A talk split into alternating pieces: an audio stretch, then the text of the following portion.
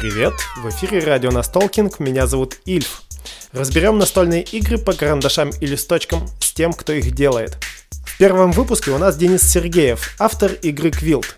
Мы только что в нее сыграли и теперь готовы поговорить о том, как эта игра появилась на свет. И вам советую тоже перед прослушиванием сыграть в эту игру или хотя бы посмотреть летсплей, чтобы понимать, о чем речь. Но сначала немного данных. Квилт – это семейная игра 2021 года, в которую могут играть от 2 до 4 человек от 10 лет. А выпустила игру издательство Эврикус. Привет, Денис. Привет, Ильф. Расскажи о своей игре, о чем она без описания механика, а вот именно о чем игра? Э, ну, если не вдаваясь в механики, а, так сказать, основная особенность игра с карандашами, в ходе которой мы их определенным образом распределяем и рисуем в своих персональных планшетиках. Причем, на мой взгляд, чем игра хороша, тем, что можно... Там, на планшетиках есть определенные такие Э, своеобразные красивые рисуночки, и их можно закрашивать тяп-ляп, а можно художественно там выводить разными цветами, такое типа а раскраска получается. И я пару отзывов слышал, когда люди говорят о том, что, ну, не знаю, как, как, как игра, но как раскраска огонь. Самое классное то, что планшеты, на которых мы это все закрашиваем, карандашами, они разные. Интересная находка издателя – положить планшеты пяти разных видов – с точки зрения механик они ничем не отличаются, они отличаются чисто эстетически. Что тебе интересно было бы сегодня поразукрашивать? Дельфинчиков, кораблики, фрукты, животные. Под настроение. Грибы. Грибы. А с чего все начиналось? Как вообще идея игры появилась и что это было с самого начала? Как задумка она появилась, как ты, наверное, слышал про другую мою игру «Архитекторы зоопарк». Эту игру я показывал на гранях. Первый год, когда была пандемия как раз. По результатам вот этого показа Эврикус со мной связались на тему того, что да, игра интересная, там есть кое-какие вопросы, как насчет того, чтобы эти вопросы обсудить. Я на что я сказал, что вопросы поздно обсуждать, я уже игру подписал. Ну, я думаю, стандартно довольно они сказали. Если будет что-то интересное у тебя на тему еще там ролл-райтов, а я лучше даже не просто ролл-райтов, а игры с карандашами, то пиши, на почту нам и давай посмотрим, если что-то будет интересное, мы обязательно посотрудничаем. И как раз пандемия была, делать было не то чтобы нечего, но, в общем, было свободное время. У нас вдруг образовалось там две недели, если помнишь. Угу. Шикарное время. А, вот. И я подумал, да почему бы не посвятить вот эту недельку, попридумывать игру с карандашами. Когда я начал думать над игрой, над чем я задумался тогда, это... Я посмотрел, ну, какие игры на тот момент существовали. Это у нас, как известно, Welcome to, да, игра mm-hmm. с карточками. Не помню, вышла игра картографа или не вышла. Была игра Хитрый ход. Угу. Ну, еще парочку игр. Silver and Gold, по-моему, это называется игра, угу. только вышла там на Западе. В общем, посмотрел я, ну, так думаю, во-первых, не про карандаши, во-вторых, э, не хотелось мне делать еще одну игру с Полимино, а хотелось что-то вот интересное такое вот. Понравилась мне идея в хитром ходе как раз. Идея треков. И подумал, надо что-нибудь на эту тему подумать. О чем должна быть игра с точки зрения сеттинга? Потому что делать просто игру, типа мы двигаемся по трекам, ну, мне почему-то неинтересно. Не, не, вдохновляет. Второе, что мне, над чем я задумался, должен быть какой-то драфт вот этих вот карандашей. То есть должны быть карандаши, мы должны их каким-то образом, что это обязательно должны быть карандаши не одного цвета, а какие-то обязательно должны быть цветные карандаши, и мы должны каким-то интересным образом эти карандаши как раз распределять так, чтобы игрокам на этапе распределения карандашей уже было интересно. То есть, чтобы не было вот этот момент, когда, знаешь, ну, ты знаешь, закрытый драфт. Угу. Да, нам как, с таким же успехом, то есть нам могли просто, можно вывалить энное количество карандашей перед собой и дальше делать, что хочешь. Хотелось бы добавить э, вот в, э, на каждую фазу игры какого-то э, своего выбора, своей динамики.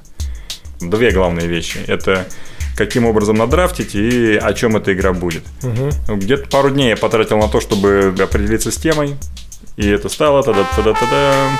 Конечно, не одеяло, а игра про тюльпаны. Я люблю тюльпаны, я обожаю тюльпаны. Я в них ничего не разбираюсь, но просто я знаю, что мне как цветок это один из самых моих любимых цветков.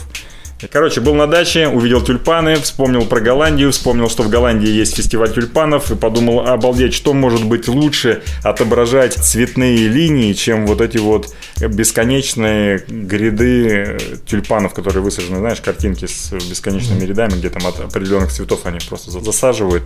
Это меня и подцепило, и дальше я в этом направлении стал размышлять. Какую механику ты считаешь в данном случае э, основной в игре? Это распределение карандашей или э, распределение на листочке, как правильно зарисовать и так далее? Я думаю, здесь три механики основные, они как бы друг с другом сплетены, и каждая на свою вещь работает.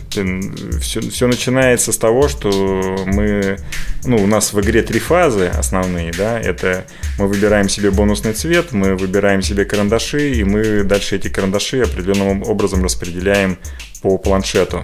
Вот э, без фазы выбора себе бонусного цвета игра не клеилась совсем. Разваливался этап драфта карандашей, потому что не было никакого э, крючка, почему мне надо брать именно этот карандаш, а не этот карандаш. Mm-hmm. Наличие этого бонусного цвета, он все-таки задает тебе задает тебе такую э, морковку перед тобой вешает, mm-hmm. на нее можно в принципе плюнуть. В игре есть возможности игнорировать этот бонусный цвет, но все равно э, грамотная как раз игра вот с этими лоскутком, который ты бонусный цвет на раунд определяешь, и бонусами, которые в процессе у тебя в третьей фазе у тебя есть. Вот эта вот динамика, и правильно подобрать себе карандаши, вовремя нагадить товарищу, забрать, может быть, э, не так тебе принципиальные, а очень принципиальные карандаши для твоего товарища, для твоего соперника, два его там карандаша себе забрать. Вот взаимодействие вот этих вот элементов, оно, на мой взгляд, дает интересную динамику. То, что мне как раз в игре понравилось, когда у меня это получилось, вот эта динамика, вот, это после, вот этот вкус угу. получился в игре достичь, и в этот момент я игру склеил, остановился, сказал стоп и отправил ее издателю. А эта механика вот как раз бонусным лоскутом, получается, она почти сразу появилась? Или как? Она появилась как э, ответ на мой вопрос, почему я должен как, какой-то определенный цвет выбирать в игре. То есть я когда определился с э, тем, каким образом будет драфтиться карандаши, угу. я все-таки вопрос передо мной остался. А какой мне все-таки выбирать карандаш? По какому принципу мне распределять угу. карандаши?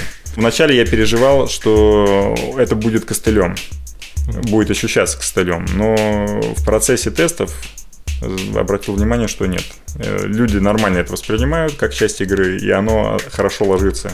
А с кем ты тестировал основные тестировщики твои? Э, основные тестировщики мои это Грани, коллеги из Грани.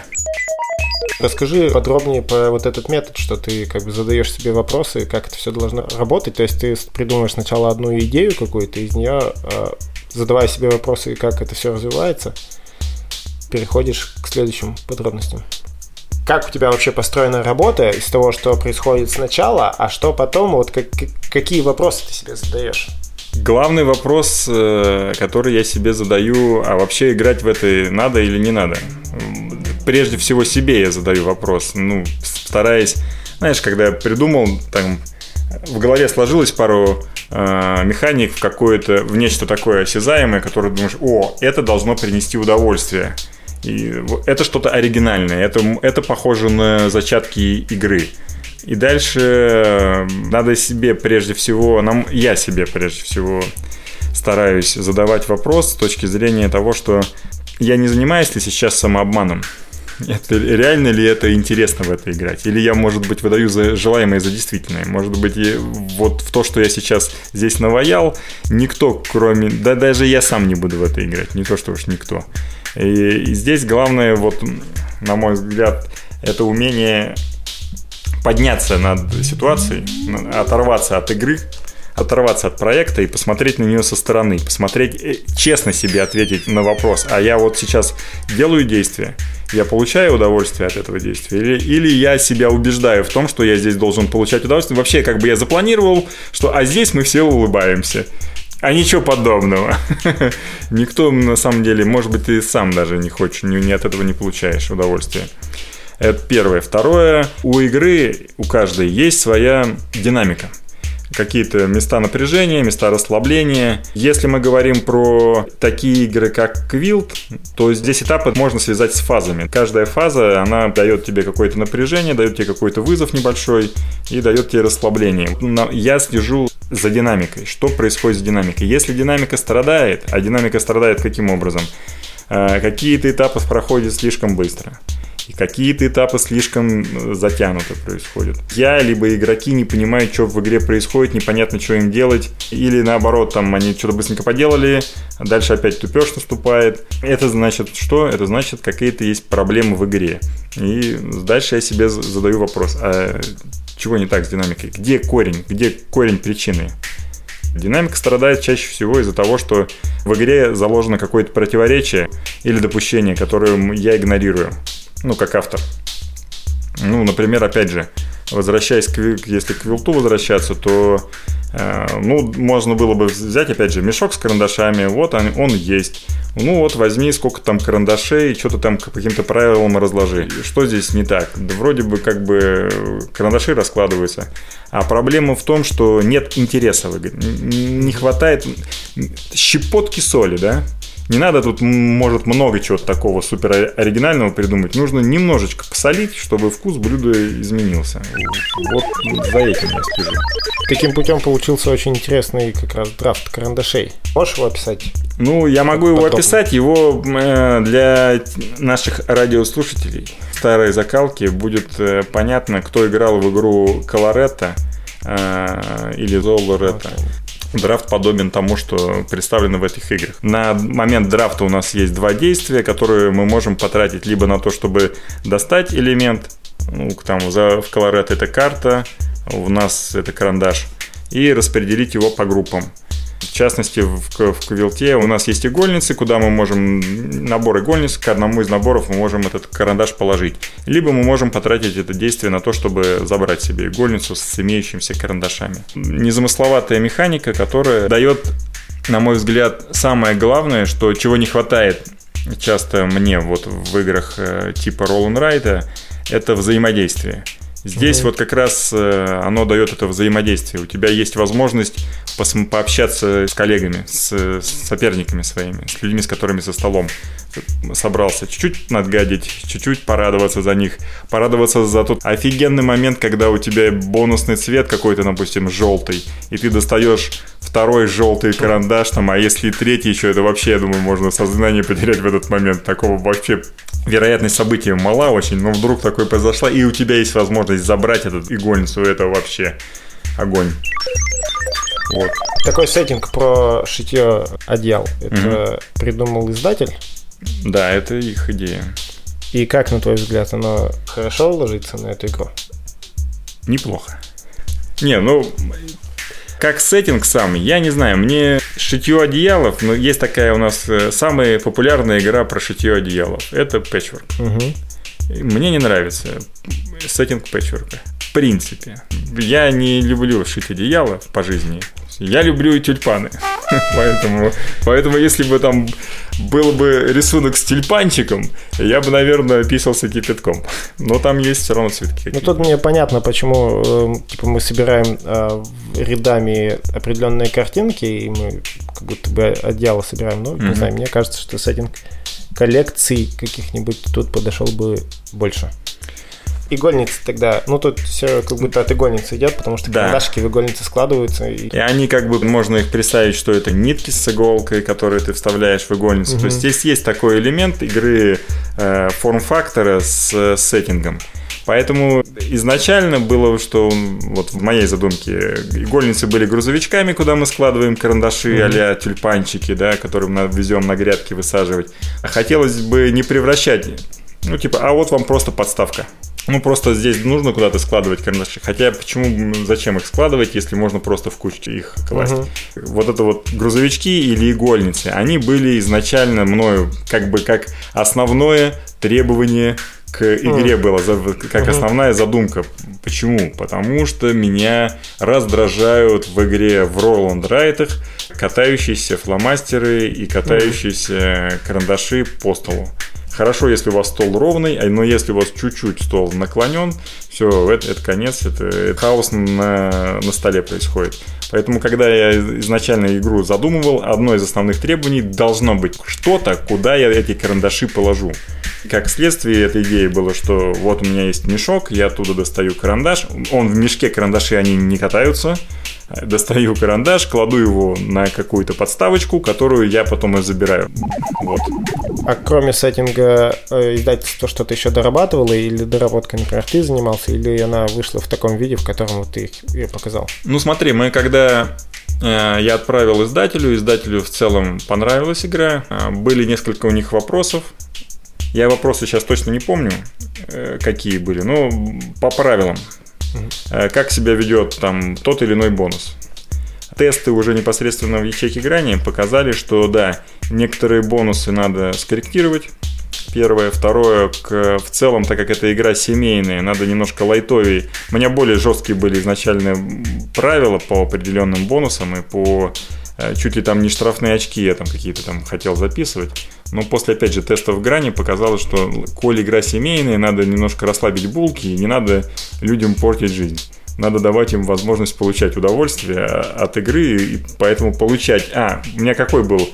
Какая у меня была идея? Каждый неиспользованный карандаш да, штрафуешься. Mm. Ну, так, жестче, намного жестче, чем это играется сейчас.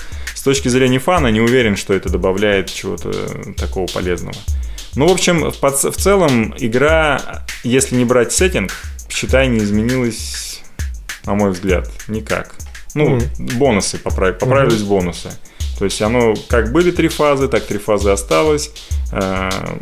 Э, выбираем цвет, выбираем, драфтим карандаши, распределяем их по, по рядам. Все. Ну, в общем-то, я думаю, что все понятно. И хочу тебя попросить посоветовать нашим радиослушателям а, какую-нибудь игру, может быть, даже это будет как раз Roll Ride или что угодно Ride, угу. а, которую ты считаешь, что должен поиграть каждый геймдизайнер, чтобы научиться делать правильные игры или типа такое нужно знать. Я уже показывал тебе эту игру, потому что считаю, в эту игру должен сыграть каждый. Вот. Это игра, как это Hidden Gems, да, это игра настолько офигенная, что про нее никто не говорит, и у нас в России про нее почему-то все молчат. Хотя тот же Dice Tower, оно отметил своей медалькой игру, то есть как бы казалось бы, то есть хайповая должна быть игра. А, пора спать. Угу. Пора спать. Э, офигенный пати с точки зрения механики рассказывания истории, сторителлинга. Довольно кризисная, довольно стрессовая, при этом заставляет э, работать голову на 100%, заставляет тебя развивать твой язык, заставляет тебя э, вспоминать, заставляет тебя думать определенным образом. При этом она не лишена э, веселья, и вы в процессе можете креативить безумные какие-то истории и потом их вспоминать, получать от этого массу удовольствия. Я считаю, что в нее надо сыграть для того, чтобы просто знать, что а еще можно делать вот так. Потом обязательно магический лабиринт. А, на мой взгляд, как и вот игры немецкой школы, детские игры немецкой школы и сем... детско-семейные, скажем так, она отличная тоже. Оно для отечественных авторов, оно, на мой взгляд, надо не просто играть, там, давайте играть во все игры. Нет, давайте сыграем в лучшие, там, в, зна... в значимые образчики э, мировой школы геймдизайна. Все, что Киндершпиль у нас э, делает, на это имеет смысл как, как минимум обратить внимание в частности, магический лабиринт. Я не знаю, как они это придумали.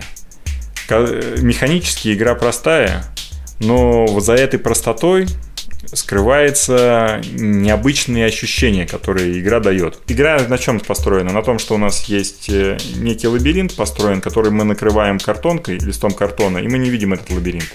Э, и дальше мы передвигаем свои фишки, которые на магните снизу держат с другой стороны. Ну, по сути, в лабиринте перед, перемещается э, шарик. шарик, который, если мы на стенку натыкаемся, он, он падает. И нам нужно, кто быстрее наберет там энное количество жетончиков в этом лабиринте. И вот это само ощущение, когда ты упираешься в стенку, и он, шарик падает, он э, порождает где-то в животе ощущение вот этого риска которые очень сложно, на мой взгляд, передать в настольных играх. То есть настольные игры мы как бы привыкли к тому, что мы постоянно, ну, мы думаем, да, либо мы занимаемся каким-то безумием, там, из разряда «кто быстрее схватит», ну, вот это игры на скорость, угу. на ловкость. А здесь нет вроде бы ни скорости, ни ловкости, но при этом оно дает такое ощущение э, необычное, необычный очень фан, от которого э, вот эту игру я редко, не, не часто в нее играю. Но когда играю, я регулярно, постоянно получаю в ней вот то, то что как в первую партию. Вот этот вот необычный фан, а что там, а что там будет. И, и мне кажется, надо в такие игры нам играть для того, чтобы расширять свою палитру. Смотреть, а как вообще в мире люди делают. Угу. С чем они работают. Спасибо, Денис, за подробный рассказ. Тебе спасибо, что позвал. В этом выпуске радио Настолкинг мы разговаривали с Денисом Сергеевым о его игре Квилт. Если наш разговор показался вам полезным, расскажите о нем друзьям. А на этом наша радиостанция заканчивает свою работу. Пока!